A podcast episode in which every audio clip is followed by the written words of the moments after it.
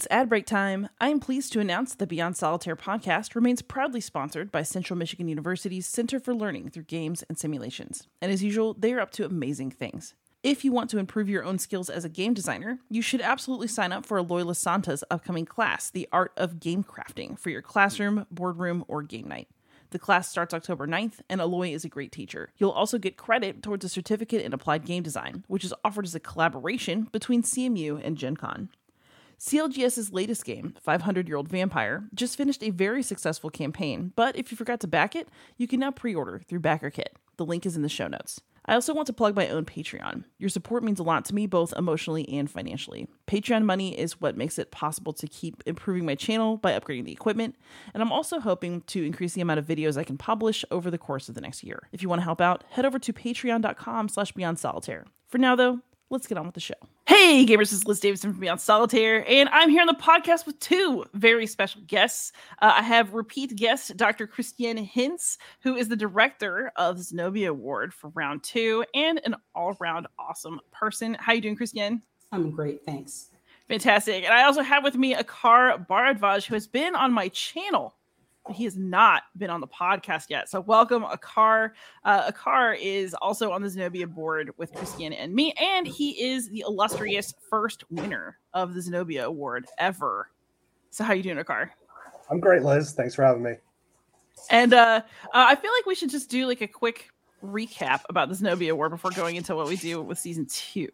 Um, so um, the Zenobia Award, Christienne, do you want to like tell people what it is in case they've tuned in and don't know? Sure. The Zenobia Award is a uh, contest and community and a mentoring system where we try to bring along um, underrepresented history tabletop game designers um, from their very basic idea, game idea, all the way up to prototype and testing. We take about a year uh, to help new game develop game designers design their own original history tabletop game. Specifically, we're interested in um, centering the voices of underrepresented game designers. So that's essentially what we're about. Fantastic. And Akar, you you're getting to experience things from both sides because you were a contestant and now you are uh, on the board. So, um, do you want to kind of give people a sense of what it was like to be a contestant, and maybe actually an update on where everybody is, since you're still in touch with so many other finalists before we mm-hmm. go into what's in the future? Well, it's funny you mentioned that because I have some notes in front of me. So, uh, I, have compiled a list of uh, where people have gone since uh, Zenobia 21, and uh, uh, if my information is up to date, we have uh, one game has been published. That's uh, Tindaya by Lolo Gonzalez, and we have eight more that have been officially announced for publishing. That's After the Last Sky by Sobi Yusuf, Boriken by Julio Nazario, Dutch Resistance Orange Shall Overcome by Marcel Kohler, uh, Kartini from Darkness to Light by Sheria Ioandini, Molly House by Joseph Kelly, Rising Waters by Scott Bloom, 10 to 1, formerly Liberation uh, Haiti by Damon Stone, and Wunye Kause by Allison Collins.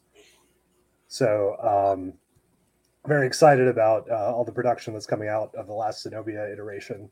Uh, and, and, since uh, since Zenobia 21, I've been developing um, my own game, Tyranny of Blood, trying to uh, refine it. It was uh, I had to cut a lot of corners during the last contest iteration, so I'm polishing it now, and uh, I'm in talks with a, a, publisher, and so hopefully you'll hear more about that soon.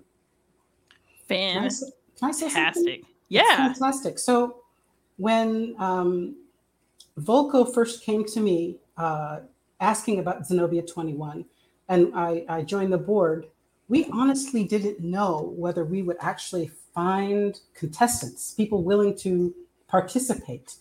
We, weren't sure at all. The whole worry was, well, if we build it, will they come? And uh, to have had it go so well, to have nine games coming out of this, and all of them are incredibly original and outside of the box, and not the kind of game that you normally see in the history tabletop game space. Like, we couldn't be more thrilled to be trying to do it again um, and see whether we can do better than nine. Um, but that's how wonderful people, that's how hard people work. That's how wonderful people's minds are um, among, uh, you know, underrepresented game designers who don't often have a chance to uh, see their games come to fruition. And Chrissy and I will point out uh, the final tally will be more than nine because there's a lot of people, including myself, who have not formally announced Still anything working. yet. So Wow. That brings me so much joy, truly. Uh, I really enjoyed being part of the process last time. Um, and actually, it's weird. My role in this is changing too, in the sense that yes, I'm still going to do as much press coverage as possible because I can't help it. It's my nature. Um, but last time, I did not take on a role as a mentor because I felt like I didn't have anything to say about game design. And that has changed for me too. Now that I do consider myself a game designer and I'm actively working on game designs, so I'll be finding my own way in this process as well because I stayed very far back from that last time, and now I actually like have experience to talk about. A lot of things have changed since 2021. right. Game design is contagious. It's contagious. yes, it's y'all's fault.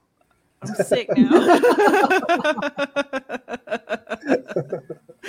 oh man.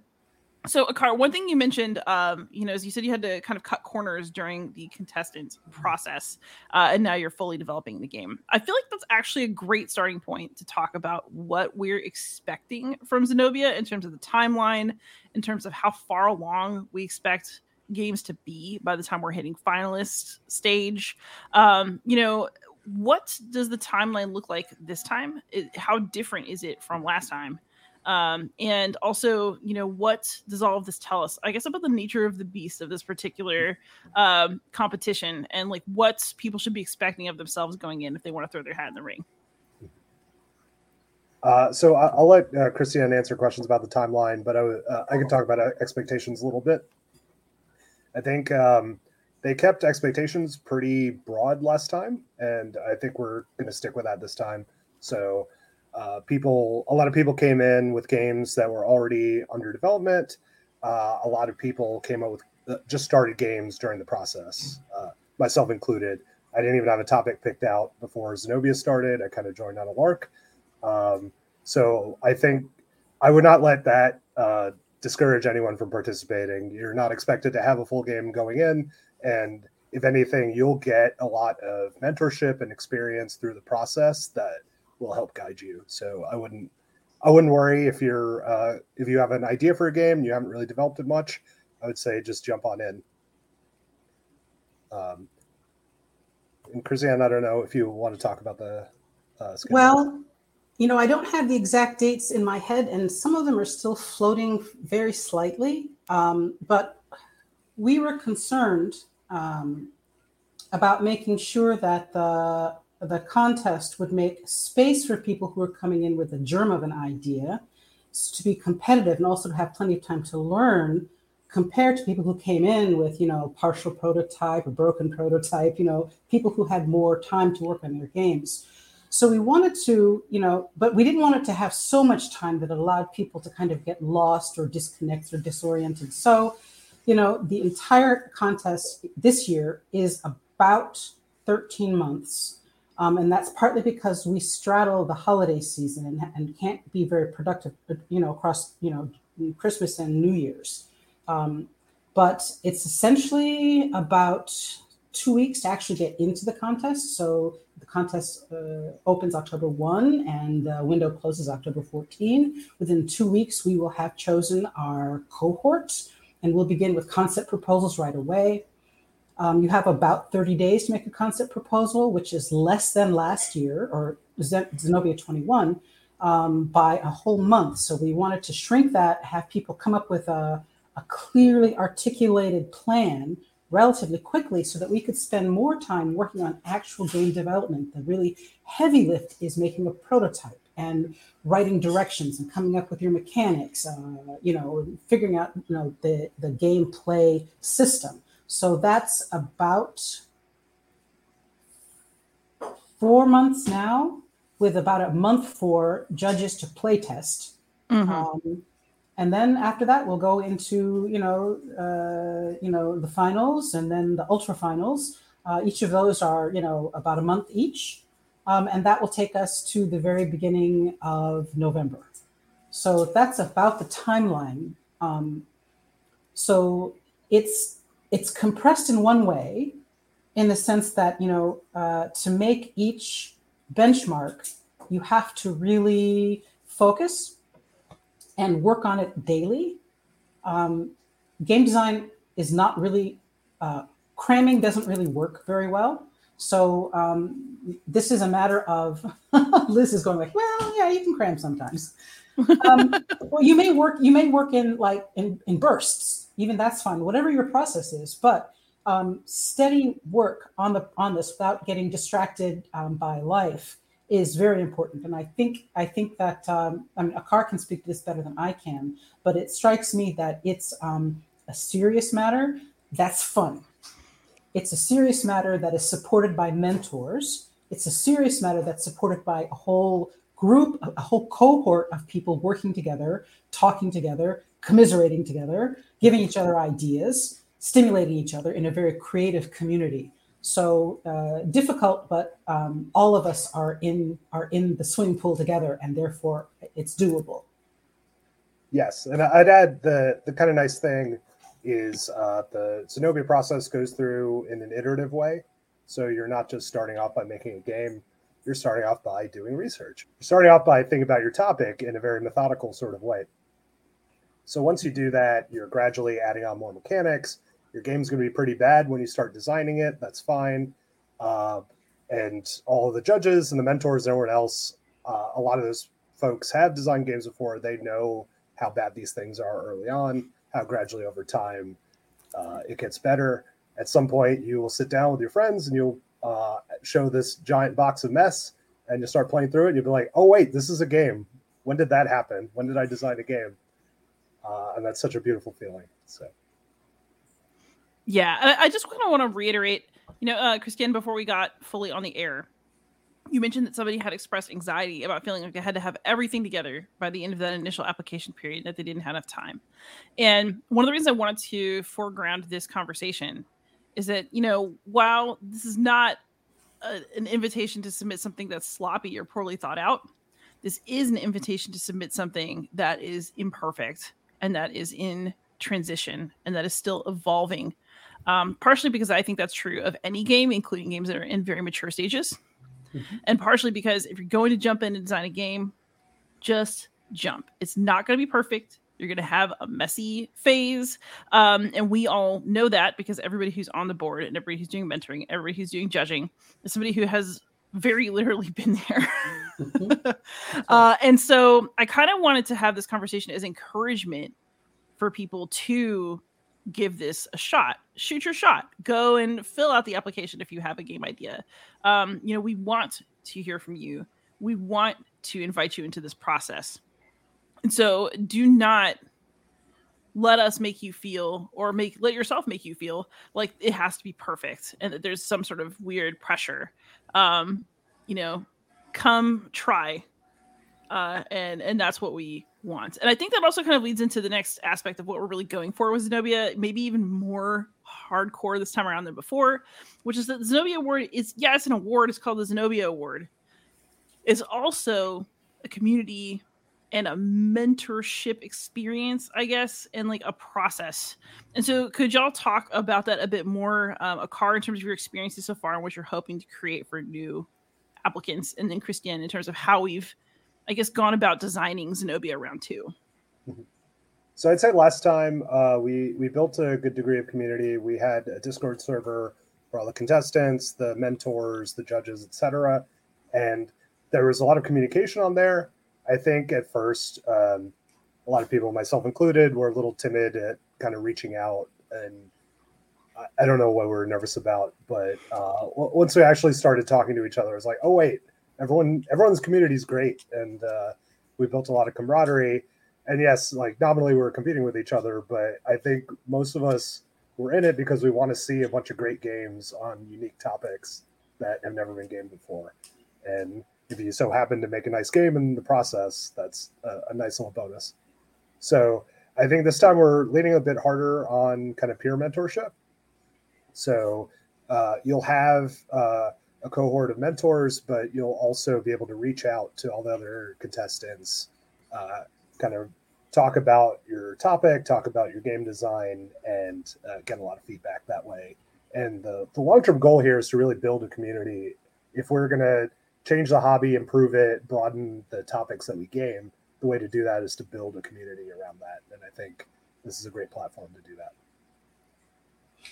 Well, I think that Akar actually um, covered it mostly what I what I would have said. Um, something that's different about uh, Zenobia 2 uh, compared to the first Zenobia is that each contestant will have a pod, what we're calling a pod of uh, mentors. So each one will have access to two or three mentors to help them with their work, um, to give them various perspectives, um, to have bring with them various skill sets. Um, and uh, we will end up putting uh, each mentor's cohort, you know, each group of mentors, each pod will mentor, I don't know, four or five contestants. You'll have your own Discord server where you can work uh, together um, with your mentor, or in terms of talking with talking through your ideas with your peers. Um, I know lots of uh, new game designers are very concerned that um, someone will steal their ideas, so they kind of sit with it in, in secrecy or something like that. And nothing really happens in secrecy but suffocation.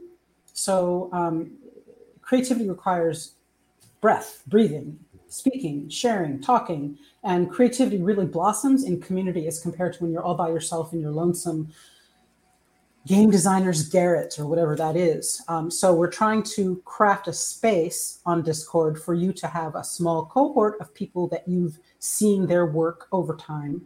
And then when you, you know, if you're able to move to the next stage, the prototype stage, uh, you'll join a larger cohort of people who are engaged in the same stage. So at every stage, you're going to have a larger and larger, have greater and greater access to larger and larger cohort of contestants. So the idea for sure is to give you as much access as possible to people in the game space, the tabletop game space, who have tons of experience, who are published, who are developers, um, you know, people who are, you know, names you may know, people you may recognize. Um, so there's that kind of mentorship, but there's also the kind of community building, um, mutual mentorship, because everybody, all of us together as a group know more than what one person knows. So uh, we're trying to leverage that as well. And I'd say that's the biggest change between, or one of the big changes between Zen, Zenobia 21 and Zenobia 2, um, this iteration. Um, so that's how we're trying to build in uh, community and mutual mentorship.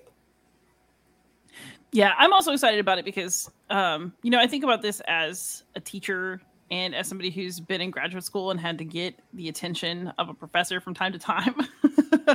um, you know, one thing that I experienced is that, you know, I feel to this day closer bonds with the people that I was in school with than I do with the professors who taught us, uh, if that makes sense. Um, going through it together uh, was really formative for me. And it I think was for the better in the end.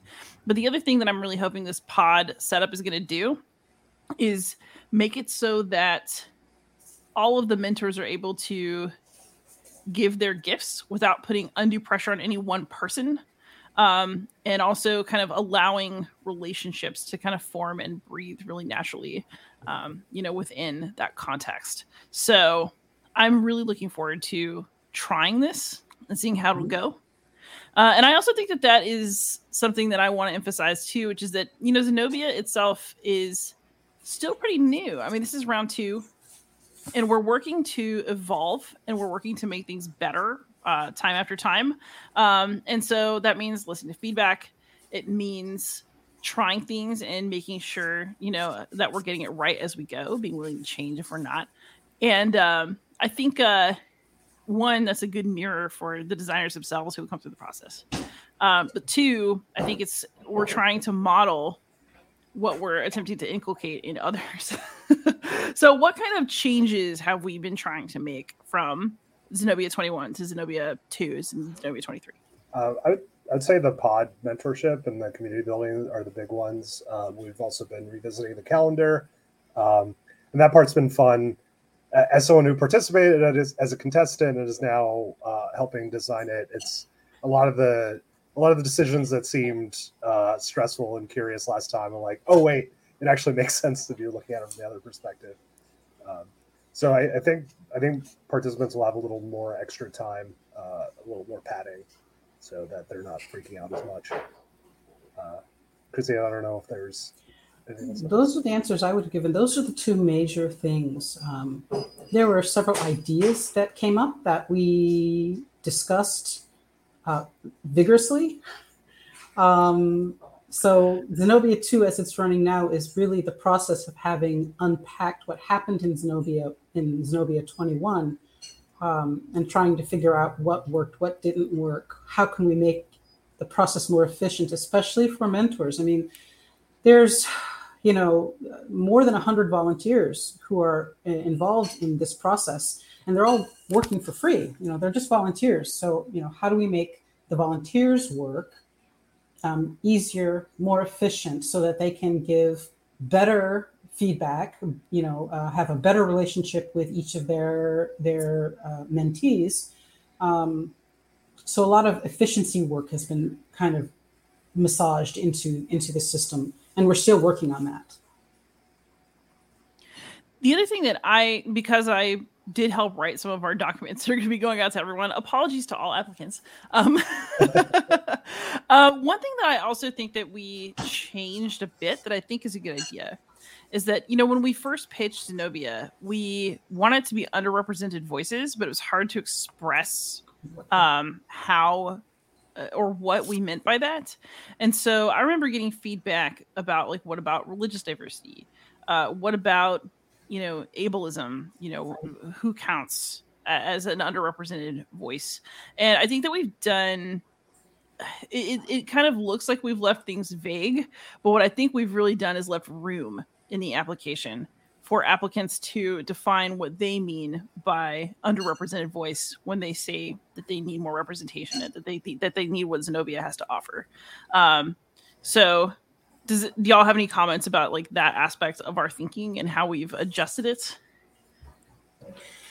Well, I think it's a relief because um, when we were debating the the language uh, of this for Zenobia one, uh, Zenobia 21, you know, we debated and debated and debated and looked for language, trying to make it as inclusive as possible, right?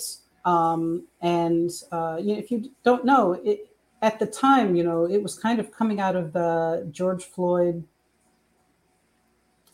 you know, um, Black Lives Matter motion movement, and thinking about hard about, well, you know, what can we in the game space do to address our own issues, you know. Um, uh, and so, you know, our our original thinking was kind of narrow, and then we began to expand it and expand it and expand it. Um, so figuring out where the boundaries are um, was very difficult and contentious isn't the right word, but no one was completely satisfied with what we did in Zenobia one. So um, Liz's suggestion was was taken with a lot of joy and of course, we're going to see how well it works.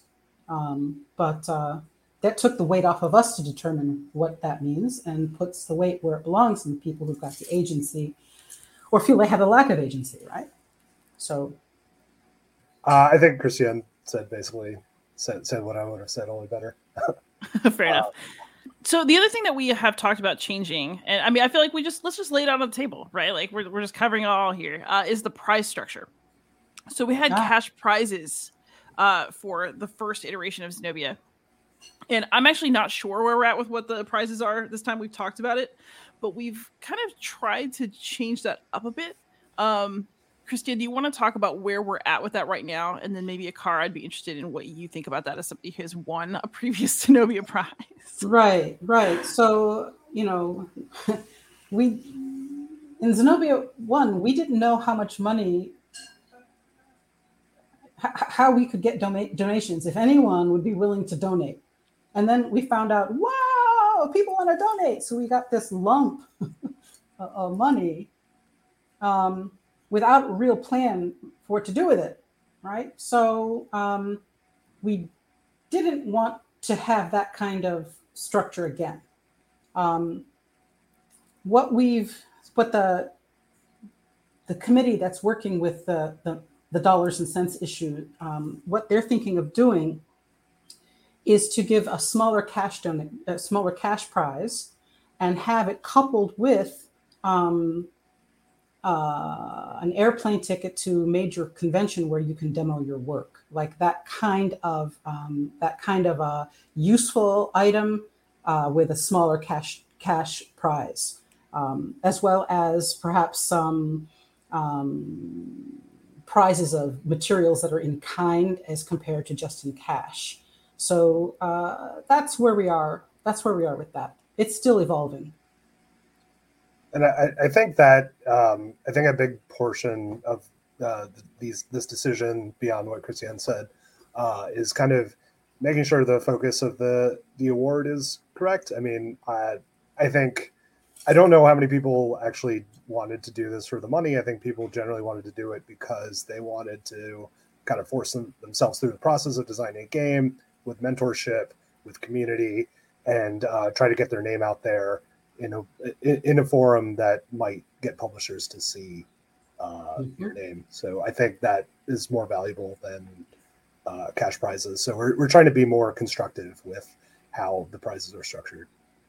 There are lots of people who are who were in uh, Zenobia One who are not per- people who are particularly of means, you know, and nothing could be farther from what we want is to give somebody a tax burden you know, who, who may not have had to fool with that, right? So, um, better to be more modest with the cash and um, something that can really help people because, you know, going to a major convention is out of the reach of a lot of people, mm-hmm. right? So, uh, that was the idea of trying to solve that. Or if it's not out of the reach, it still like impacts your finances in a way, but then, you know, you think, well, I can't promo my work, I can't demo my work where the big, big eyes can get on it. So, yeah, that is very, very, very true. Uh, so another big change, uh, as y'all might have noticed if you if, if you were tracking media for Zenobia One, everybody out there, uh, is that leadership has very much changed uh, because the I would say the originators, I guess, of this process were Volko, Ruhnke, mm-hmm. and um, Harold and Buchanan. Harold Buchanan, and so it's very interesting. You know, Zenobia was founded by two aging white men. Love to both of you, though, if you're listening. We adore you.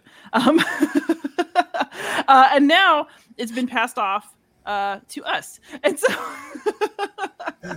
and so, um, I guess you know, I'm, I'm a big believer in real conversations, right? Like, has that made Zenobia 2 feel different in any substantial ways? I mean, like Volko's still coming to meetings and stuff, but you know, do is it was it easier for them to get money and attention? um, did they do the right thing letting it go so soon to us? I think we're doing a good job. But you know, I think it's worth to like actually having the conversation and bringing it up because you know I, well, I, can't help myself. Doing a good job, though. We will see. The proof is in the pudding, as far as that's concerned, right?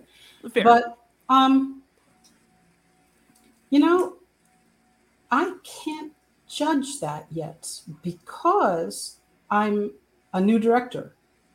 Um, I watched Volko with zenobia 1 and Harold with zenobia 1.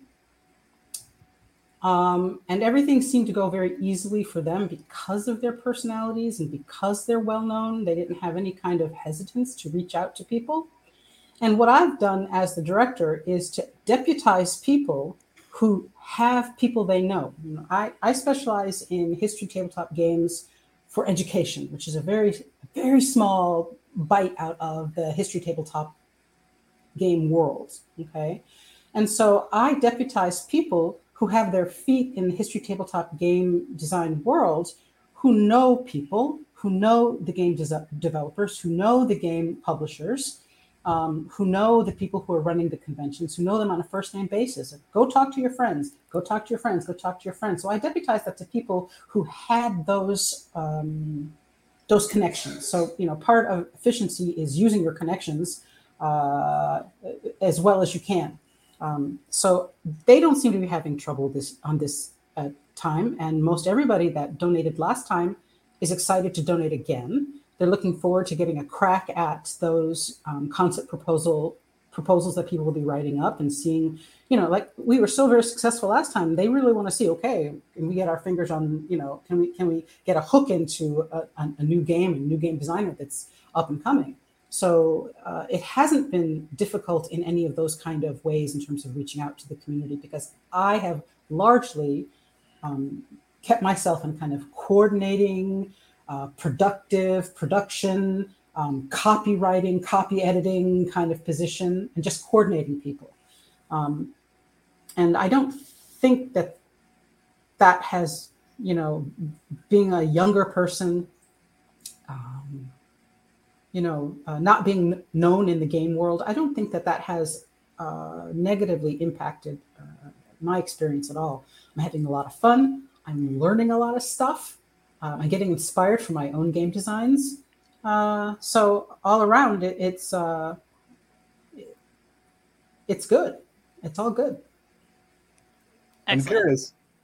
Yeah, just to add to that, I'm curious. Uh, I think there will be some subtle differences given uh, our uh, volunteer pool is a lot more diverse than it was last time. Uh, and I'm curious, kind of the subtle differences that might create.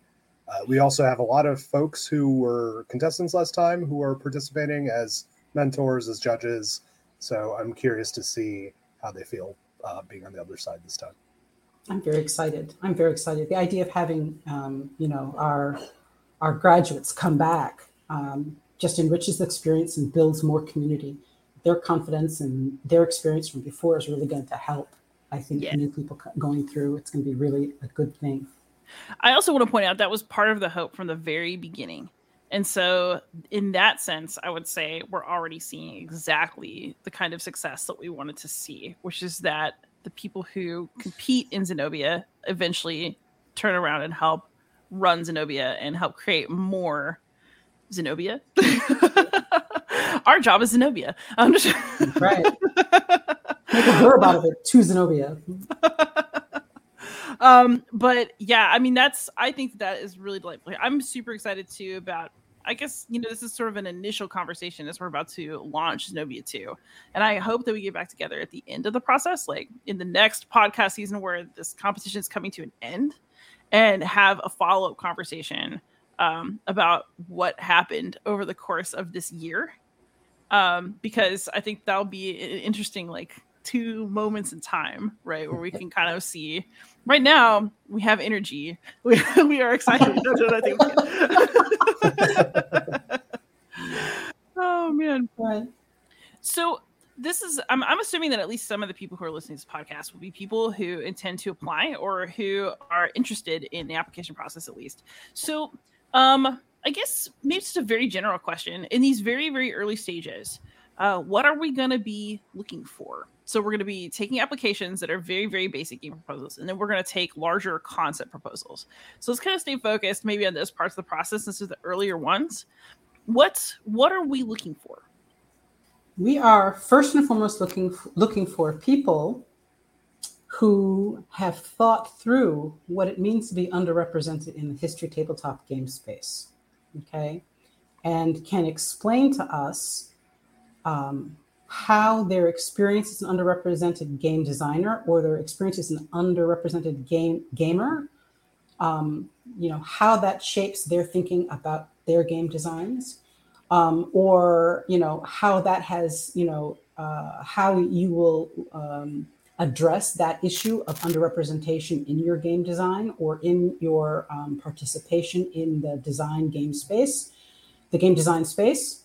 Um, so we're interested in, in uh, uh, a little essay or a little video clip that's going to explain how are you underrepresented and how has that underrepresented impact under, underrepresentation impacted you know your experience how is that underrepresentation how are you going to utilize that in your game designs so that's a, a bite out of that that is very important to us in this very early stage um, we're uh, very serious your history your game your game design has to be historical so we're checking to make sure it's history. Um, but more than anything else, it's the first, I think. That's the, the biggest thing. You know, what are you going to do with this experience? How is this experience going to change your, your participation in the experience? How that's going to impact uh, history tabletop gaming? Akar, I'm sure yeah. there's something I'm missing. Uh, I would also say, I mean, I, I, think you got the core of it. I, I would also add that I'm, from my perspective, I'm most curious about what topics people choose uh, and kind of how they how they portray the topics. Um, I mean, I saw last year you look through there were 145 participants and their uh, their topics were so varied and from even even the ones that are on t- on subjects that have been game before is a completely different perspective. It uh, kind of seeing the creativity in that from that way, I think is going to be really cool in that in those first couple steps. That is very exciting and important. Yeah. Mm-hmm. So I'd Yeah. encourage people to think through the topics, think through uh, what do you want to say and how do you want to say it, and you'll have a lot more time to develop them as the process goes through. But just for that first step, I would say uh, think through the topic and what are you saying? Why does it need to be gamed? And, Why does it need to be said? Right. Yes. Right. Yeah. And again, you're not married to the exact thing that you said in this application, but yeah, that's that's very much in line with what I'm going to be looking for as well, which is, you know, my I guess board game career obsession is uh is games that say something meaningful. Hmm. And so I will be looking for someone who has a really good sense of history and of a historical topic, but also something to say. Hmm. And, you know, it's the marriage of historical grounding and interesting statement through a game um, that I'm going to be looking for. And so we've all put it different ways. Everybody who's going to be looking through these applications is a different person, right? Who will kind of have their own sense of flavor. Mhm. But I would say there's a, a lot of consistency in what we all want as part of the mission. And it's that. Like we're looking, we want to hear you through your game and we want to be in conversation with you about an interesting historical topic through your game. All right. And then the other thing that I kind of want to talk about is, you know, we talked about researching before doing prototyping.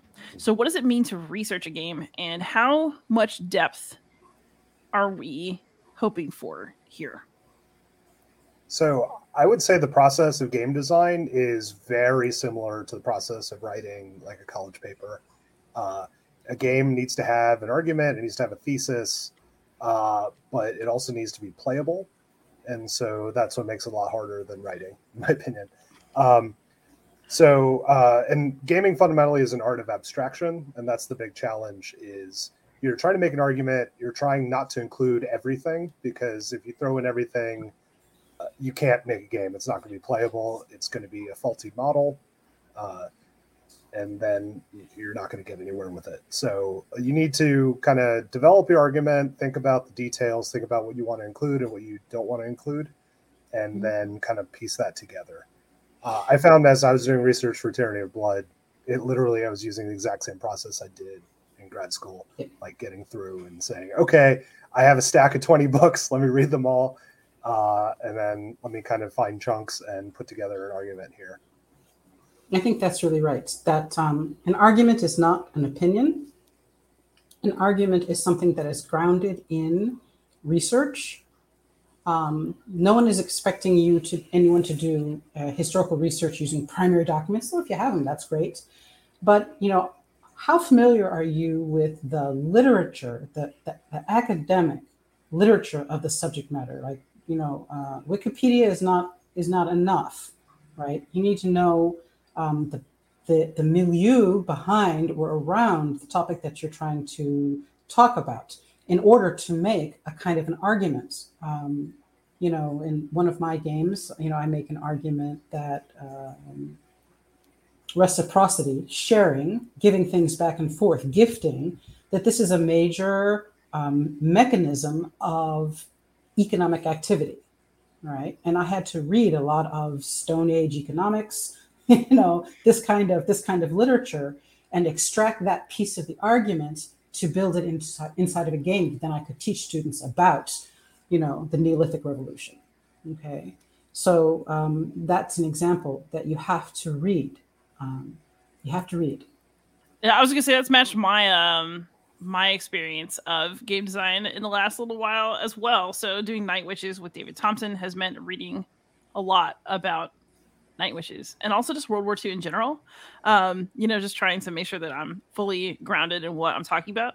And um, yeah, let's just say I have another historical game project coming up that's required a lot of research, and my like the, my little coffee table next to my recliner in our living room is covered covered covered with reading material. It's driving my boyfriend crazy. Like, um, I actually highly recommend embracing the research process because it is maybe just as much fun as getting down to brass tacks in another in another month or so. and not to intimidate people, I, I don't believe that we are. I mean, we, there's a, a minimum number of resources that we're looking for. Um, you, you, don't no. have to uh, research it the way you know a couple of PhDs and you know you know those of us who are like trained researchers you don't ha- you don't have to, to to to do that but you know you can identify the major writers on the topic or yeah. around the topic right um, you can make yourself familiar with what their arguments are you can yes. think about how those arguments um, how you can leverage them into your game right? Which of those arguments you want to leverage because you may find arguments that conflict or or or reflect different aspects of the subject matter, right? Um, and then you can be very selective about okay, this is what I want to be saying in this particular game. Um, so you don't need to read the entirety of some secondary literature on some topic, um, but a good smattering. Yeah, that will help you. I just read the entirety of everything because I'm a masochist. Right. That's no, different. no, that's different. Than, I mean, some of us are wired that way. Some of us are trained yeah. that way. Uh, but not everybody is. So don't no. don't over overthink it. No. Uh, and the other thing that I do want to bring up too is that sometimes it's not just about research, it's about having cultural knowledge. So for example, right. Winter Rabbit, which was one of the Zenobia finalists that was fascinating and mm-hmm. just great. Yes, there was research involved, but mm-hmm. also you know, it was a game that was just getting at a perspective that no amount of research could give me. Mm-hmm. In fact, probably the closest thing I got to grokking what the designer was saying was playing the game. Which was, yeah, was awesome. Gonna, I was going to bring that up, Liz. I think uh, we can. One of the beautiful things about this process is we can go beyond the traditional academic uh, research process, and mm-hmm. uh, as long as you can think through who the actors are, what sort of incentives they have, I think you just need to embody a perspective. It doesn't necessarily have to be a formal historical argument. Formal historical. Written That's fair. Yeah. Yes, it has to be informed, but it doesn't have to be like actually one of the discussions that we had throughout Zenobia 2021 and going to this process. And it was something I want to emphasize before we maybe go into like just like some final tips for people who might apply. Um, is when you are looking for games from diverse perspectives, mm-hmm. you do not get to dictate very much about what those games look like, what they say, how they feel. The idea is that the game has to be grounded in historical research and reality so that it can be like a grounded comment on a historical situation. Um, but beyond that, there are really no limits because the idea is for your voice to come out in in your game and for what you need to say to come out of the game and nobody gets to dictate for you like what that's supposed to look or sound like that's beautifully said and mm-hmm. i think mm-hmm. that's going to be one of the subtle differences of the new uh, cohort of mentors this year um, again uh, all love and respect to uh, last year or last iteration's mentors but there was a lot of uh, there's a lot of war gamers in that group, and mm. I, I love war games. I love war gamers. I am one, uh, but I think it'll be good to see kind of more variety in mentorship and judging, and try to see how uh, different groups of people interpret what a game can look like, what history can look like. Right. Christienne, any thoughts on that? As somebody who does lots of different types of historical games.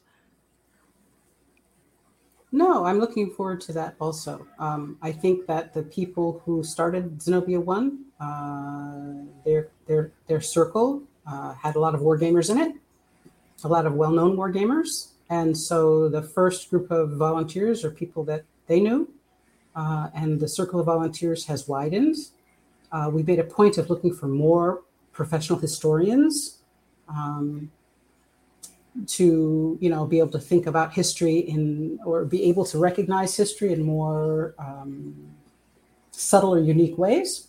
Um, and so hopefully uh, the problem or the issue that you were experiencing and that some of the some of the contestants were experiencing from people who you know uh, have a, a, a, deep a deep love of wargaming um, hopefully that I mean this is partly why you have you know two or three mentors at a time, so you don't just you know if you have one mentor and their way of thinking is just one direction, then that's not necessarily the most um, helpful thing.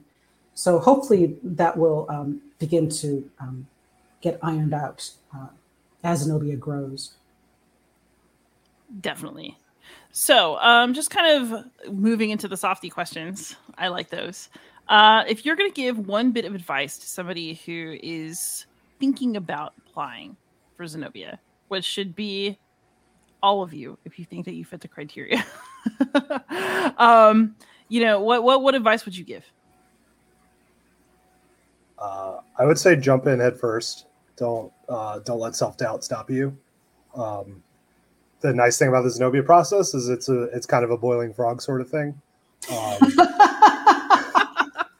I definitely uh, and, and, I definitely joined with the intention of like, oh, the first step is just writing a one pager. I could do that. That'll take a couple hours. I could do that. And then it's like, oh, they accepted it. Oh no, now I have to do this next step. Oh wait, now I now I get to design a game. Oh God, how did I get here? um, you did it to say, yourself. Yes, but, but that's that's kind of a beautiful thing, right? It's if you imagine the idea of designing a game that's a, that's a huge impediment uh, versus if you take it just one bite at a time, uh, then it's not so bad. And I would say, I would say if you have any interest whatsoever in this, any interest in history, if you've ever wanted to make a game, just go for it. That first step is pretty easy, and uh, it's you're not committed to anything by that first step. Just do it. I like to encourage people to honor or trust or believe in the little tiny piece of history that got you really excited the first time you heard about it and figure out how to design that as a game. You know, if you read, you know, um, you know, I'm trying to think of an example, you know, uh, I don't know, Persian court poetry, right? And you found out that you know culture was this, uh, the control of culture was this political tool, right? How can I make a game out of Persian poetry? Like, they, take that and run with it. Don't think, well, nobody, nobody be interested in that. Boy, people be interested in all kinds of things that you don't know about. So the thing you love is the thing that's going to make the the discomfort of designing that's going to make it doable if there's some topic you're like well i guess i could make another game about rome when you're really thinking about persian court poetry right? Hey, hey. i'm sorry oh, oh, i'm on ice now right? But i mean another game about rome and there's always room for more games about rome but you know staying, no in, like in the, staying in the safe area right of right. what you know people already make games about. Don't don't do that to yourself because it's never fun to work this hard on something you don't care about right? Yeah. So so follow your follow that little that little intuition inside of yourself. It's a little sacred breath. Believe it honor it follow it do it. I like it. I like that. I i do think that um i guess I, my advice would be what i always tell my students which is that you want to be a person who makes things um, and that means that sometimes the things that you make don't necessarily work out but you're still a maker mm-hmm. if you mm-hmm. do it and so you should take the leap and let that creativity come out because no matter how it ends it's better to have created something that you don't want to stick with forever than to sit still and create nothing. Um, and the other thing is, I would say that you might as well roll the dice on the Zenobia Award because the other thing is that it's promising you contact with other people who are doing the same thing, a community that's going to try to help you along. So no matter how far along you get this particular time around, you will have more support and more contact, and you're more likely to get, I guess, that kind of that that push that you need than you would if you were sitting around by yourself. Mm. And so if you were thinking about taking the leap and you always hesitate, this is the sign to do it. The prophecy speaks to the podcast. I'm joking. oh man! Uh, and then just for fun, uh, what have y'all been playing recently that is bringing you some joy? So I've been playing. Uh, uh, I've been playing a lot of uh, Matt Eklund's Stationfall recently. Uh, it's a lot of fun. I highly recommend it if you haven't played it. It's uh, you, it's they call it the party game. Uh, the the heavy game for party or sorry, the party game for heavy gamers, and uh, it's it's a lot of fun. You can do ridiculous things. You can be a telepathic rat and encourage people to beat each other up and uh, uh, blow up the news media uh, with a death laser. It's great. Uh, the other great game, the other great game I played recently was uh, Alex Knight's Land and Freedom. Oh, that game's so good. It's so good. I it's so good. I th- that blew my mind. What what sort of things you could do with kind of very tight mechanics. Great game. Well, I am ashamed to say, see me hanging my head. I'm designing a game. I'm not playing a game. uh, and then I'm I'm working with Zenobia, so uh, I have not had time uh, or even a community that I have access to that I'm actually gaming with. Uh, not even with my kids; they're all in school or they don't want to. They don't play games with their old mother. So uh, I'm I'm designing right now. That's awesome. Are, are you designing Christienne? Are you, are you sharing that yet? Or well, so it, the the game is called Big Bar and Bamboozle, Ooh. which was named it was named that way uh, by my by my kid, who didn't like my original my original name, and their their suggestion of the name was so good that I I, I ran with it, um, and that's the one I'm talking about about the Neolithic Revolution, the early moment when human beings, you know, begin the process of using agriculture, becoming sedentary people. Um, and uh, now that I'm turning that from uh, a roll and write, I'm turning it into a tabletop game. Uh, the subtlety with which I can, um, the, the, subtle, the subtle issues I can mechanize mm-hmm. uh, are much more fascinating, and I'm really excited about it. That's great. Oh, that's really cool. That's super cool. Um, so I have been doing some design stuff. Yes. Uh, I've been reviewing stuff on my channel, but okay, so this is my big guilty pleasure right now is that I've recently discovered the joys of playing Obsession online on Board Game Arena. And I have got like 5 million games of Obsession going. and so every so often I'll like be so it's like passing period or it's lunch and I like look and it's like, ooh, it's your turn. And I'm like, ha ha ha. And I go and host an event on my estate and, and, keep going. Um, so that's actually been like a great pleasure for me to rediscover that game and just get in a bajillion plays of it by finding people online to play with. It's been super great actually.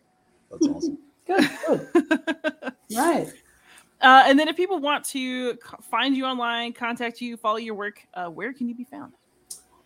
You can find me on Twitter at X-P-E-L-I-C-I-O-U-S at Expelicious. Um, that's where you can find me on Twitter. Uh, I'm on Twitter, but I don't really tweet anything. So uh, you can try following me. It'll be boring though. But uh, at Akar SB um, and you can also follow Tyranny of Blood on Board Game Geek, and uh, hopefully we'll have some developments to share pretty soon. Beautiful. And I, of course, can be found anywhere as Beyond Solitaire. I'm definitely the most terminally online of the three of us. so by all means, reach out. but uh, thanks to both of y'all for coming on. I just love hanging out with you guys anyway. So this is always fun. Uh, but again, thank you so much for your time and for for coming on and letting me record one of our chats instead of just have it on Zoom. well, thank you for having us. Yeah, thanks a lot, Liz. This was a lot of fun. Uh, and everybody out there, please like, subscribe, comment, ask questions, and most of all, happy gaming.